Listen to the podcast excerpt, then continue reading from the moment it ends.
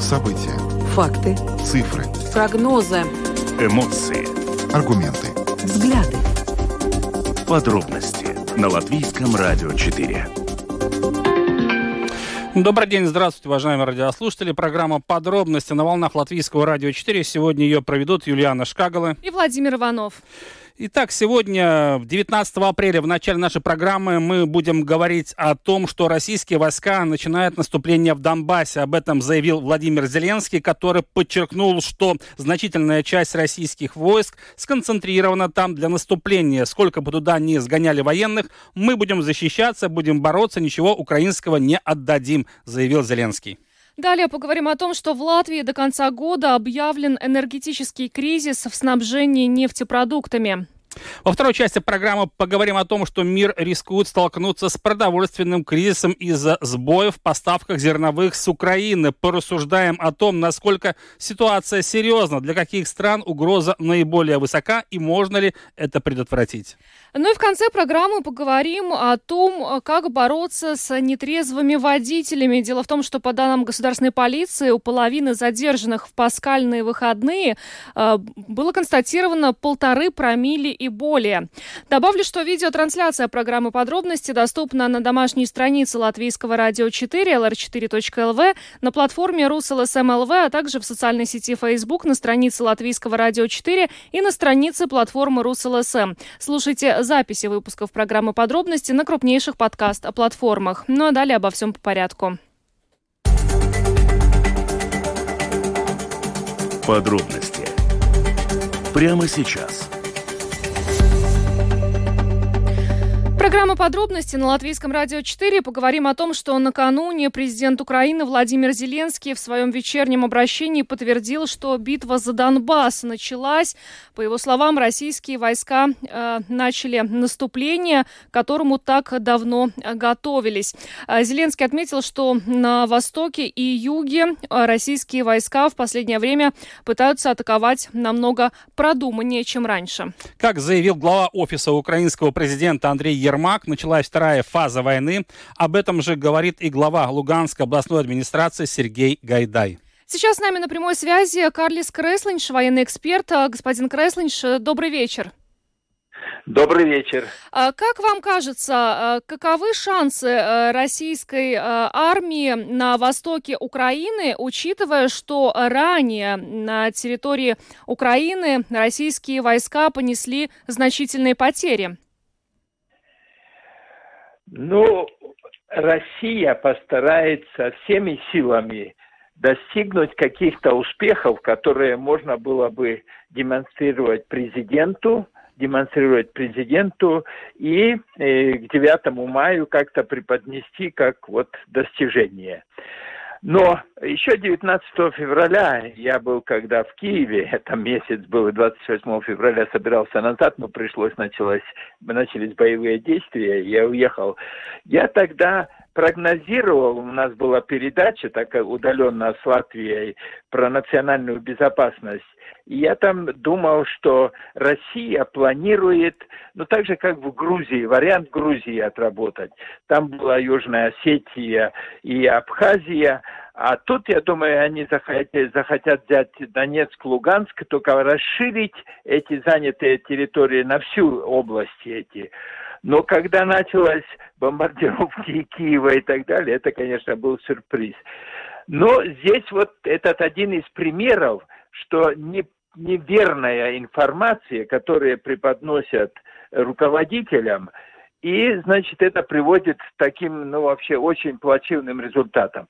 Но я э, не только про Россию могу сказать, но это было и в Афганистане. Но это, конечно, мне как военному было тошно смотреть, когда э, столько денег вложили в подготовке афганской армии, которая через пару дней исчезла. И все вооружение и так далее перешло перешло к противоположной стороне. Но это ладно, Афганистан, но это показывает, что это не только России характерно. Но Путина, я так понимаю, преподнесли, что действительно 2-3 дня Киев будет взят, руководство сменено и поставят временного президента и так далее. Ну, это было вот неправильно преподнесли информацию или не столько не проверяет, или настолько украли все деньги, брали для того, чтобы создать, э, создать э, людей, группы людей, которые бы встречали российские войска действительно с цветами, как рассказывали Путину, я так понимаю, из всей информации.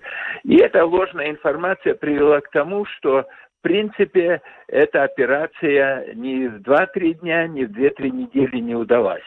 Но сейчас остается, ну это было и вначале предусмотрено, конечно, что это Луганск и Донецкие области. Но Украина к этому готовилась. Украина сосредоточила для защиты своих рубежей вот которые были уже заранее заняты Донецкие, Луганские, как они э, так называемые республики, но на границе были уже сделаны защитные защитные варианты, чтобы дальше нельзя было двинуться, и все эти области нельзя было взять. И поэтому здесь я не вижу, что какие-то, конечно, будут стараться, поэтому и войска э, с других участков, из Киева в том числе, отвезли, ну, а, отозвали более назад, э, перевооружиться, новые пополнения этих войск. Но это упор будет очень сильно сделан. И сейчас, конечно, вопрос о Мариуполе, потому что там э, люди военные э, не собираются сдаваться, а у них позиция довольно интересная, что там подземные все эти ходы и так далее, что там воевать могут небольшие группы, их оттуда э, выбить не так просто. И сейчас уже идет разговор о том, чтобы использовать, ну, во-первых, э, бомбы тяжелые и так далее. И дальше вопрос идет о том, чтобы использовать э, вообще-то запрещенное оружие, как огнеметы типа. И командира поэтому назначили, э, назначили человека, который, так сказать, известен генерал, который в 91 году в Москве когда было, было, было, было, э, ну, восстали против Горбачева, это был 21-22 августа, в Москве задавило трех, мне кажется, человек там в подземном переходе с БТРами. Ну, командир их был, в конце концов, вот этот сейчас, сейчас генерал, которого назначили командиром, э, командиром российских войск как раз в этом регионе. Он, конечно, известен и тем, что, э, что он в свое время, в свое время и в этой самой в Сирии Mm-hmm. Да, когда, значит, применя... применили, ну, там всякие разговоры шли, ну, в принципе, химическое оружие, Поэтому этот человек, конечно, который э, выполнять будет, достигать целей, несмотря ни на что. Поэтому это тут есть большая опасность, что такой человек руководит, и он может, конечно, применить и запрещенное оружие, и в том числе и э, могут быть и химическое оружие запрещено. Поэтому уже заранее был разговор, вот у Украины, там есть лаборатории, там химические, биологические, ну всякое идет по российским каналам тоже уже как бы подготавливает мировое общество тоже к этому. Но это довольно довольно так опасная вещь. Uh-huh. Это что Мариуполь и это, эта сторона. А э, Донецк и Луганск нападение будет сейчас, вот эти дни будет очень сильное. Осталось-то уже немного, конец апреля. Неделя тут сейчас остается, и там уже идет к майским. И достижений каких-то надо. Конечно, Россия преподносит это, что это Украина сейчас просто плацдарм, но война идет между Россией, Америкой или Россией, Европой, Европейским Союзом, ну, одним словом, всем миром остальным. Поэтому, конечно, тяжело, но Россия не дастся, Россия будет побеждать. Но это так преподносят э, людям в России. Многие как бы верят, э, не вникая и, скажем, те факты, которые там есть, вот, показать, сколько людей, как погибает и так далее. Mm-hmm. Это, конечно, своеобразно. Поэтому... Ну да. Господин Краснович, да, вы упомянули этого генерала, генерал Двор Дворников, да, хорошо известная личность, э, да. э, которая уже себя проявила с точки зрения да. вот э, применения запрещенного оружия в Сирии, Алеппо, все мы это помним. Алеппо, это. Да. Если мы говорим как раз о направлении Донбасса, да, по сведениям э, украинских вооруженных сил, если мы говорим о численном составе э, военных со стороны Украины, это около 40-45 тысяч человек живой силы. Ранее там да. стояло формирование 90 тысяч, но по понятным причинам некоторая часть ушла защищать другие города. У России примерно столько же, где-то от 45 до 50 тысяч э, живой силы человек. Это то, что успели сгруппировать и сосредоточить на этом направлении Донецкой и Луганской областей. Как вам кажется, да. за счет чего все-таки э, российские вооруженные силы смогут выполнить задачу по захвату этих территорий, исходя из того, то, что мы видели, это э, деморализованные солдаты российской армии, техника не самая современная, э, зачастую неповоротливая, просчеты тактического плана. Как вам кажется, все-таки на этот раз, когда уже наступает вторая фаза военных действий, российским войскам удастся совершить какой-то качественный прорыв и завладеть территориями, которые, кстати, очень хорошо защищаются со стороны Украины. Вот почему многие эксперты предсказывают очень ожесточенные сражения. Да, вы все правильно назвали, только есть в военной науке такое как бы понятие и знание, что наступающие войска должны быть ну раза в три как минимум где-то порядка больше, uh-huh. э, чем обороняющийся. Если взять вот чисто по живой силе, то у россиян не хватает этой силы, чтобы могла успешно какие-то вести наступления. За, на чем, на, за счет чего можно рассчитывать? Можно рассчитывать, если начинает применять, учитывая, что э, небо все-таки больше имеет Россия, имеет возможности э, летать, э, сбрасывать бомбы, бомбы и дальше ракеты. И ракеты, разного типа ракеты, это тоже такое оружие, конечно, Украине помогают, и, возможно, Украина тоже, но она и получает, но насколько вот эти соотношения будет, на какой стороне этот вопрос открытый. Ну и следующий вопрос это, э, чтобы не стали применять запрещенные оружия разные запрещенное оружие, начиная, ну, я не говорю сейчас химические, хотя это нельзя исключить тоже всякое. Потому что, я говорю так, вот в нормальных условиях, когда берут, обычно считается, наступающих войска должны быть, ну, примерно хотя бы один к трем, и бронетехники и так далее, и живая сила в первую очередь, ну не в первую, но вместе все, uh-huh. то тут России нет возможности выиграть. Поэтому здесь будут какие-то другие ходы делаться, в том числе я говорю, или это идет ракетные удары довольно сильные, хотя тоже там есть у России уже проблемы, или, значит, использовать ракеты и так далее, и бомбы такие, которые, в принципе, ну, не применяются или отказались от применения и так далее, более мощные, или, или, или еще хуже то, что использовалось в Сирии такие химические оружия, что-нибудь такое. Uh-huh. Но это я больше думаю, в Мариуполе это, это будут ис, испытывать варианты, чтобы выкурить оттуда э, защищающиеся, которые там находятся, украинцы. Господин Креслинч, э, немножко, да. может быть, забегая вперед, но э, Блицкрик у России не удался, Киев не был не взят, а они да. передислоцировались, ушли на восток. Не возьмут э, восток Украины, не возьмут Донбасс. Что дальше? Какой может быть следующий следующая фаза войны? Или это уже будет автоматически означать капитуляцию России? Ну, капитуляции Путин не может себе позволить. Э, поэтому тут вопрос, может, тут тоже Зеленский как бы э, и, и переговорная группа с Украины предлагала такое, что, скажем, вывести там войска, отойти на те границы, которые были до 23 февраля, и потом лет на 10, там, 15 вести переговоры и что-то находить решение. Ну, такой вариант Путин там может объяснить по-разному, чтобы он не выглядел, что он проигравший, иначе ему там, в принципе, в России будет очень тяжело.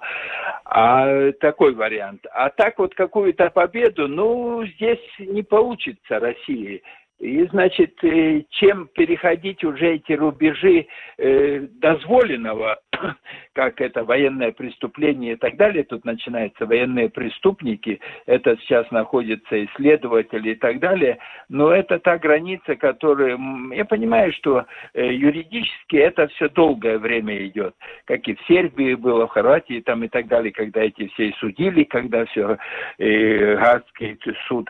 Но, в принципе, я не думаю, что и что это, значит, с этим играться было бы очень опасно. Но еще один момент, который так остается, ну, о котором не хотелось бы упоминать, что начинает применять тактическое ядерное оружие. Ну, это, это, это очень, очень такое, а, а, очень опасное дело, но, в принципе, не исключено. Uh-huh. Я говорю, когда уже загнаны в угол, то ну, да. могут применить в Украине и так далее, рассчитывая, что, ну, Запад может испугается и так далее. Но это, я говорю, это очень опасное дело. А скажите, Для госп... всех в мире. Ну да, господин Креслович, да. а вот э, события последних дней, когда мы видим, что Украина начинает постепенно постепенно, понемногу, но все-таки получать э, тяжелое летальное вооружение, что, несомненно, скажется на боеспособности украинских вооруженных сил и, возможно, поменяет э, всю картину боевых действий. Насколько все-таки этот момент может сыграть на руку Украине и, скажем так, заставит все-таки российские вооруженные силы повернуть вспять? Понимаете, конечно, это Украине облегчит, и она сможет защищаться более уверенно и так далее, это точно.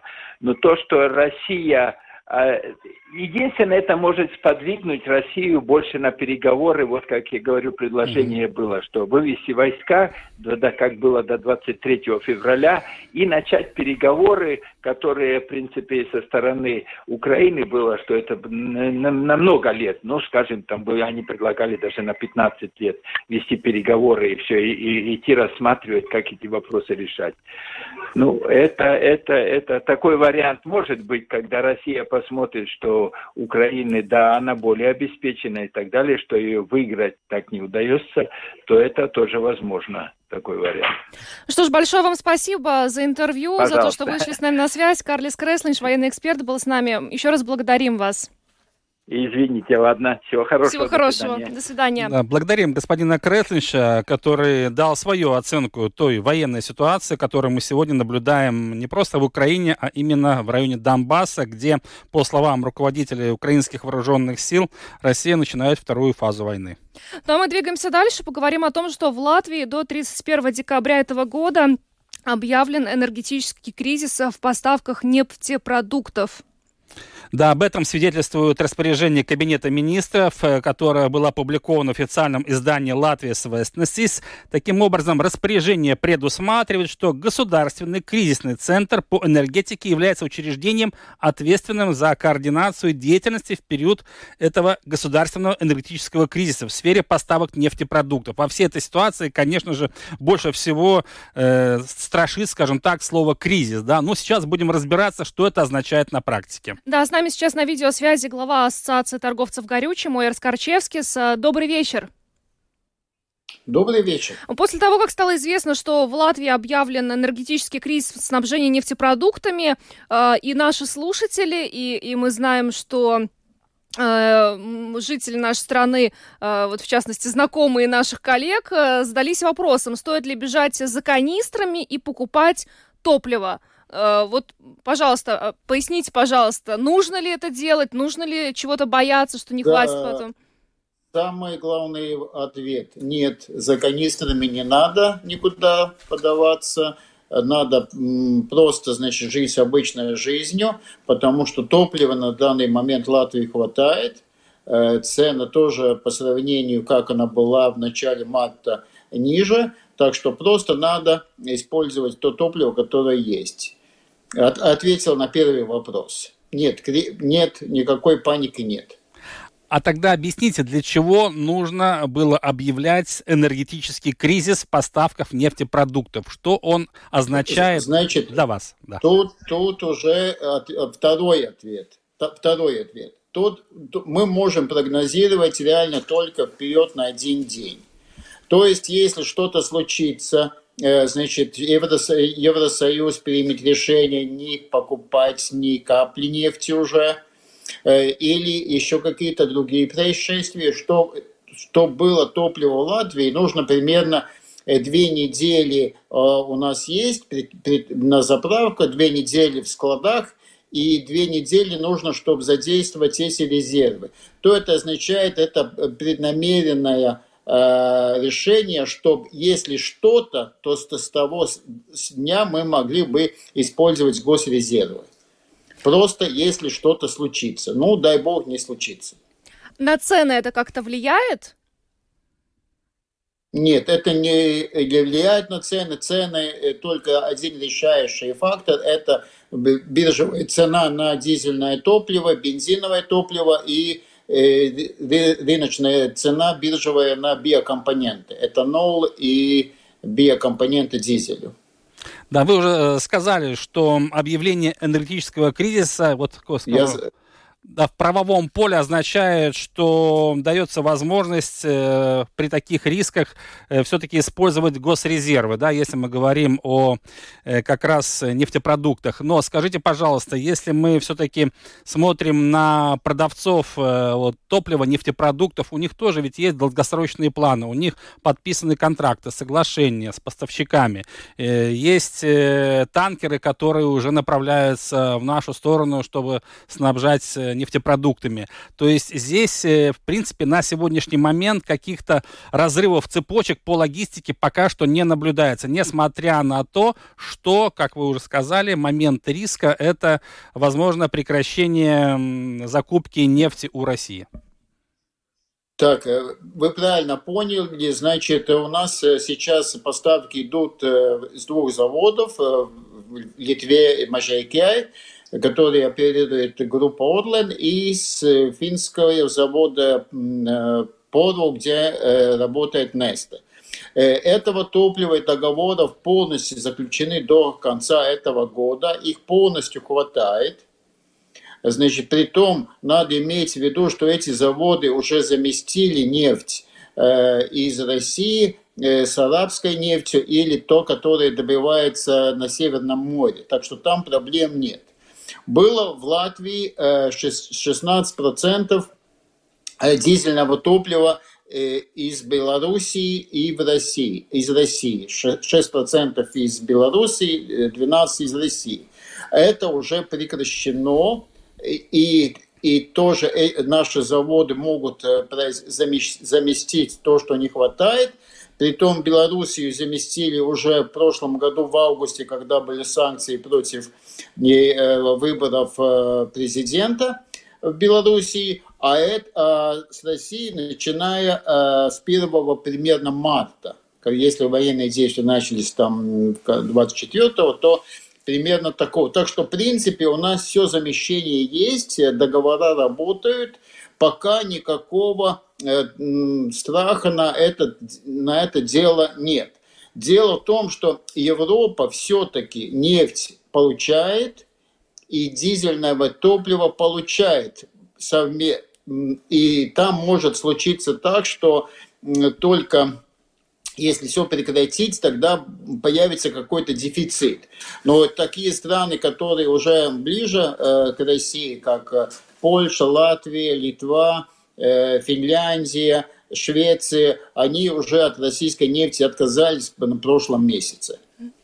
А, ну, вы, наверное, прекрасно знаете, как у нас устроена общества, то есть если что-то случается, там пандемия и, и так далее, у нас люди бегут первым делом скупать э, там гречку, соль, и вот соль это вот недавно э, тоже скупали, да, да, когда да. началась война.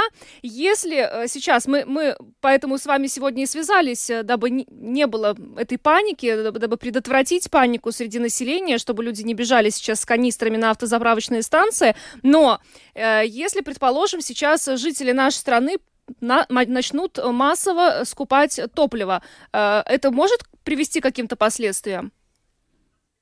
Да, это может привести к таким последствиям, что не хватит на заправках, не успеем подвести. Но видите, в марте, в начале марта ажиотаж был не из-за того риска, что не будет, а из-за того, каждый понимал, что когда цена поднимается за неделю за 30 евроцентов, каждый старался э, топливо приобрести сразу, чтобы зная, что завтра уже будет дороже. А это продолжалось до 8 марта и потом цена начала стремительно понижаться. Так что я не думаю, что тут панику никакую не нужно создавать. Мы э, э, оперативно э,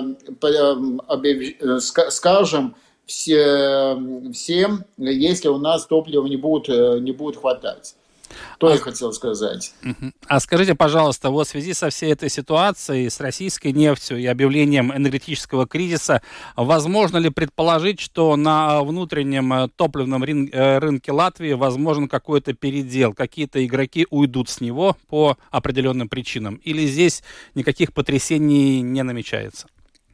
Ну, пока не могу сказать, потому что, в принципе, игроков не так уж много. Так что, наверное, они свои позиции, э, своими позициями владеют, и, и, наверное, нет. Я хотел только добавить то, э, что этот э, распоряжение государства говорит о том, что резервы будут возможно использовать не какими-то конкретными группами кризисными, но все, всему населению Латвии.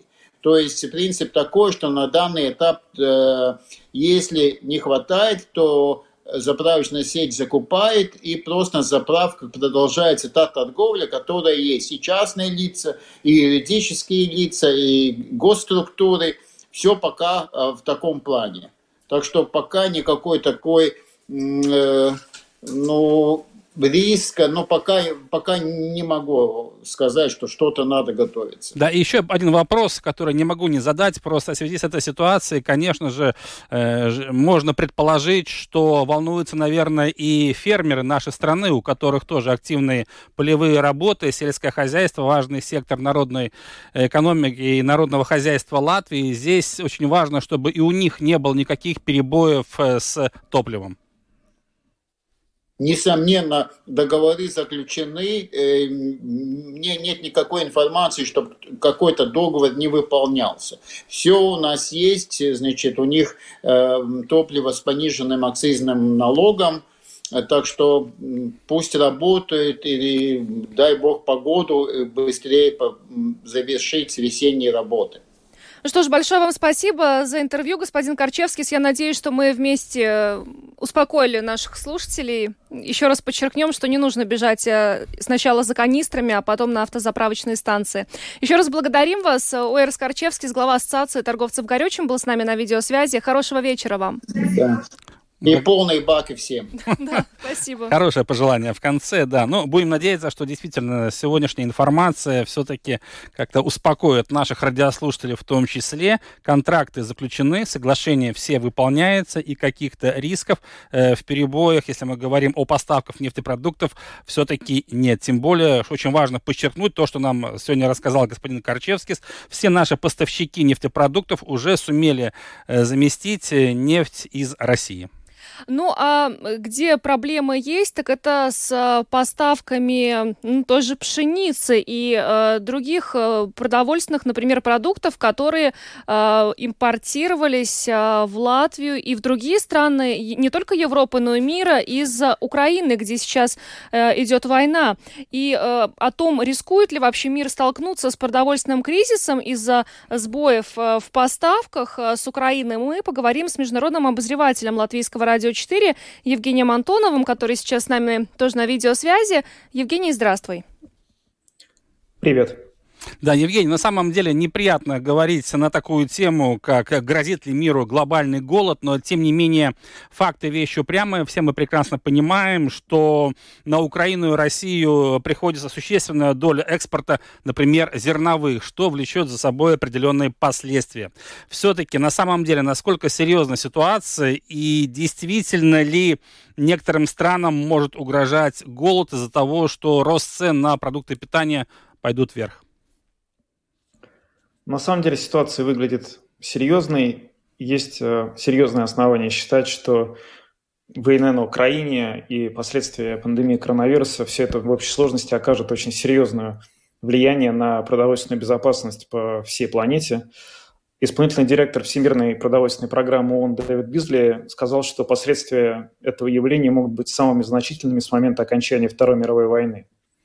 Э, если брать какие-то сухие цифры, то э, до начала военных действий в Украине Россия и Украина являлись практически крупнейшими поставщиками продовольствия в мире.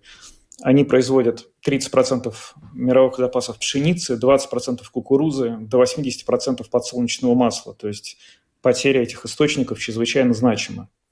В настоящий момент происходит э, ситуация таким образом, что поставках возникли перебои. Во-первых, во многих регионах Украины просто невозможно засеять поля. Там либо лежат э, бомбы, мины и разбитые танки, либо фермеры ушли воевать.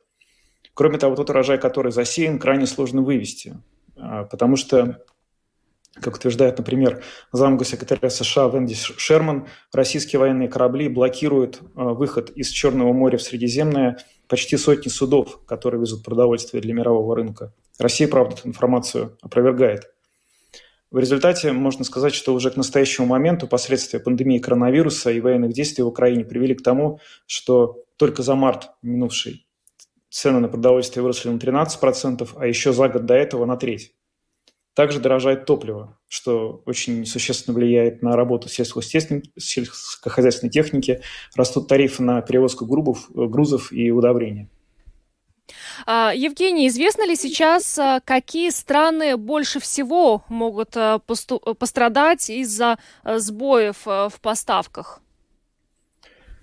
Специалисты ожидают, что сильнее всего пострадают самые бедные страны мира, такие как Сомали, Афганистан, Йемен. Вообще, государства засушливых регионов Ближнего Востока и Северной Африки импортируют более 90% своего продовольствия, которое они потребляют.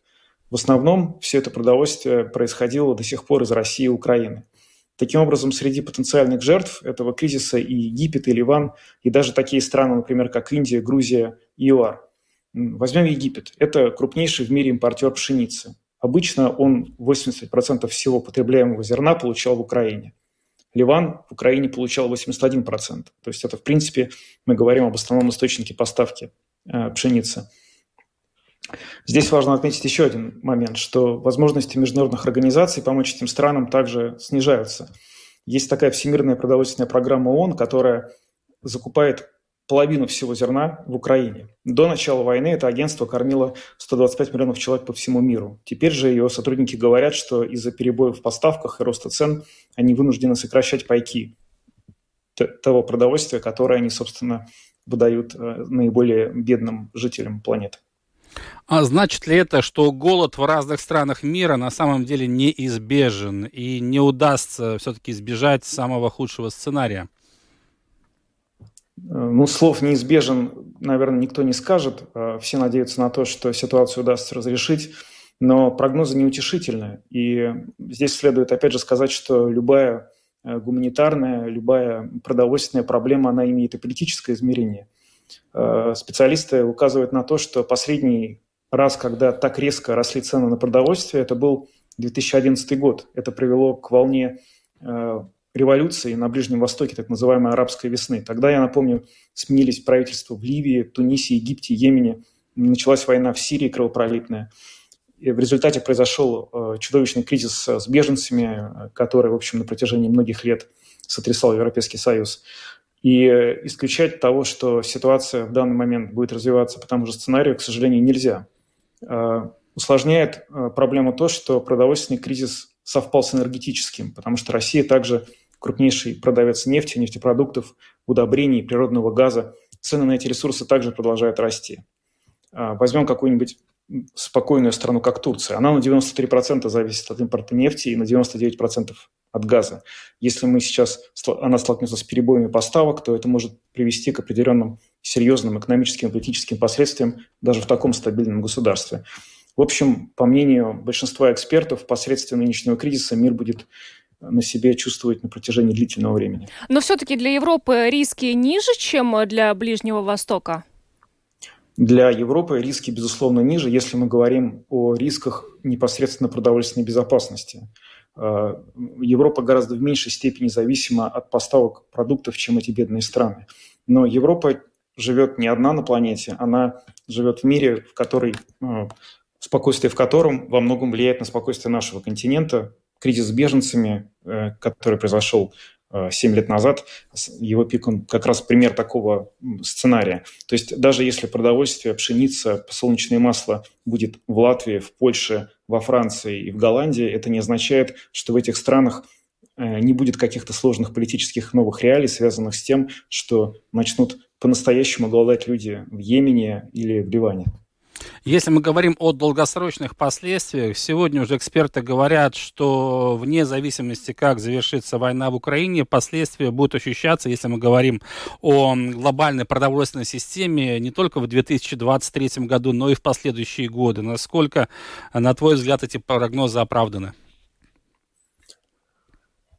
Прогнозов много. Большинство прогнозов сейчас очень э, печальных, потому что ну, специалисты, экономисты, они все э, по натуре своей скептики и стараются, в общем, э, не, не ошибиться, не слишком запугать, но при этом и не давать э, слишком радужных каких-то прогнозов. Действительно, сейчас и Всемирный банк сказал, что рост мировой экономики в этом году будет гораздо меньше ожидаемого. И с поставками продовольствия, и с гуманитарной ситуацией ожидания очень э, печальные. Вероятнее всего, мы получим более точный обзор ситуации, что будет происходить в мировой экономике, когда э, завершится война в Украине, когда станет понятен масштаб а, потерь для Украины и последствий экономических, во что выльется восстановление ее экономики, а, что в итоге будет происходить а, с санкциями против России, какая часть из них, возможно, торговая часть будет снята, если об этом можно будет когда-либо говорить вообще в ближайшее время. В общем, ситуация очень неопределенная. Очевидно, что последствия происходящего нас будут еще длительное время ждать, и вряд ли в этом смысле есть а, хорошие новости, с которыми сейчас можно поделиться. Ну что ж, большое спасибо тебе, Женя. Евгений Антонов, международный обозреватель Латвийского радио 4, был с нами на видеосвязи. Еще раз благодарим тебя и хорошего вечера. Спасибо. Да, благодарим э, Евгения. Ну, еще раз хочется отметить, что Россия и Украина входят в число крупнейших экспортеров пшеницы, кукурузы, рапса, семян подсолнечника и подсолнечного масла. И еще один любопытный факт. На долю Украины и России приходится десятая часть потребляемых в мире калорий. Я не знаю, как их подсчитали, но это официальные данные Организации Объединенных Наций, поэтому можно себе представить, какие действительно серьезные и страшные последствия грозят всему миру, если мы мы говорим о глобальной продовольственной системе, когда вот вся эта система действительно нарушается, нарушается самым серьезным образом. Ну а мы двигаемся дальше, поговорим о том, как бороться с нетрезвыми водителями. Дело в том, что э, сегодня э, в передаче «Утренняя панорама» на латвийском телевидении исполняющий обязанности главы Бюро контроля и координации дорожного движения Госполиции Артур Смилга сказал, что э, концентрация алкоголя в крови половины задержанных на пасхальных выходных пьяных водителей составила не менее полутора промилле. И вообще э, на прошедших выходных э, были пойманы 76 водителей, управлявших автомобилем в состоянии алкогольного опьянения. Еще четверо находились в состоянии наркотического напьянения. Ну и э, к сожалению, э, мы об этой теме, о нетрезвых водителях, э, нетрезвых водителях говорим как раз вот после того, как у нас в стране ну, достаточно эти длинные выходные, как, например, рождественские и пасхальные. А, почему-то водители наши пренебрегают э, правилами дорожного движения, безопасностью э, пассажиров и садятся за руль в нетрезвом виде. Да, действительно, ситуация очень тревожная, потому что все мы прекрасно понимаем, к чему это все может э, привести. Длинные выходные дни, люди расслабляются, не зная по каким причинам, но позволяют себе садиться за руль, будучи действительно не просто под шофе, а в серьезном опьянении. Полторы промилле – это действительно не шутки, и в этой связи, конечно же, вновь актуализируется ситуация, по поводу изменений в законодательстве Латвии. Мы неоднократно уже об этом говорили. Предлагается, что если у водителя э, уровень алкогольного опьянения полторы... 15, да, полторы промилле и более, то тогда к нему применяется уже не административный штраф, а уголовная ответственность. Но пока что все эти поправки к соответствующему закону находятся на стадии обсуждения, но мы видим, что вот пасхальные выходные, к сожалению, говорят о том, что здесь нужно предпринимать более срочные действия, дабы ситуацию не усугубить. Статистика в Латвии по трагедиям во время дорожно-транспортных происшествий очень печальная. Мы находимся на одном из последних последних мест среди стран Евросоюза. Вот почему действительно эта тема очень важна.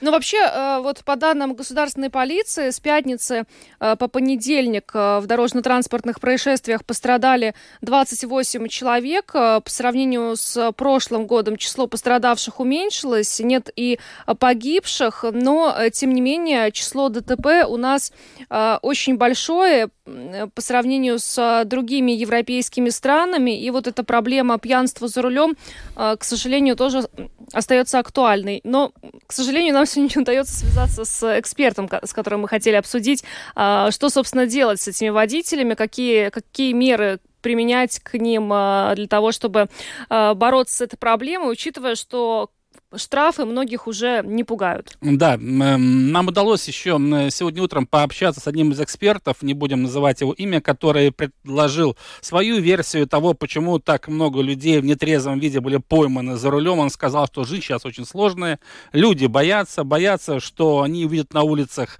э, стран Европейского Союза танки. Вот поэтому и пьют с горя. Но это такое оригинальное объяснение всего того, что происходило на минувших выходных пасхальных, но в любом случае нужно отдать должное и сотрудникам правоохранительных органов. Э, почти 1200 человек были задействованы в обеспечении общественного порядка и безопасности, включая контроль как раз за дорожным движением. И, как мы видим, эта работа не прошла даром. Очень много, почти 8, 80 водителей э, были остановлены, и они управляли автомобилем в состоянии алкогольного опьянения. Но еще раз подчеркну, что это, конечно же, страшная цифра, но половина из задержанных находились в состоянии алкогольного опьянения более полутора промилле. То есть действительно все это может повлечь за собой трагические последствия. Очень странно, что люди до сих пор этого не понимают, хотя об этом, мне как кажется, говорится уже каждый год, каждый месяц, каждый день, но ВОЗ и ныне там.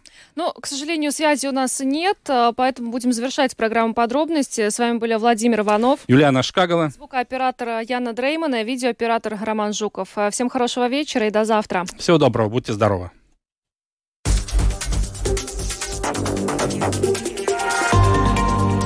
Латвийское радио 4. Подробности по будням.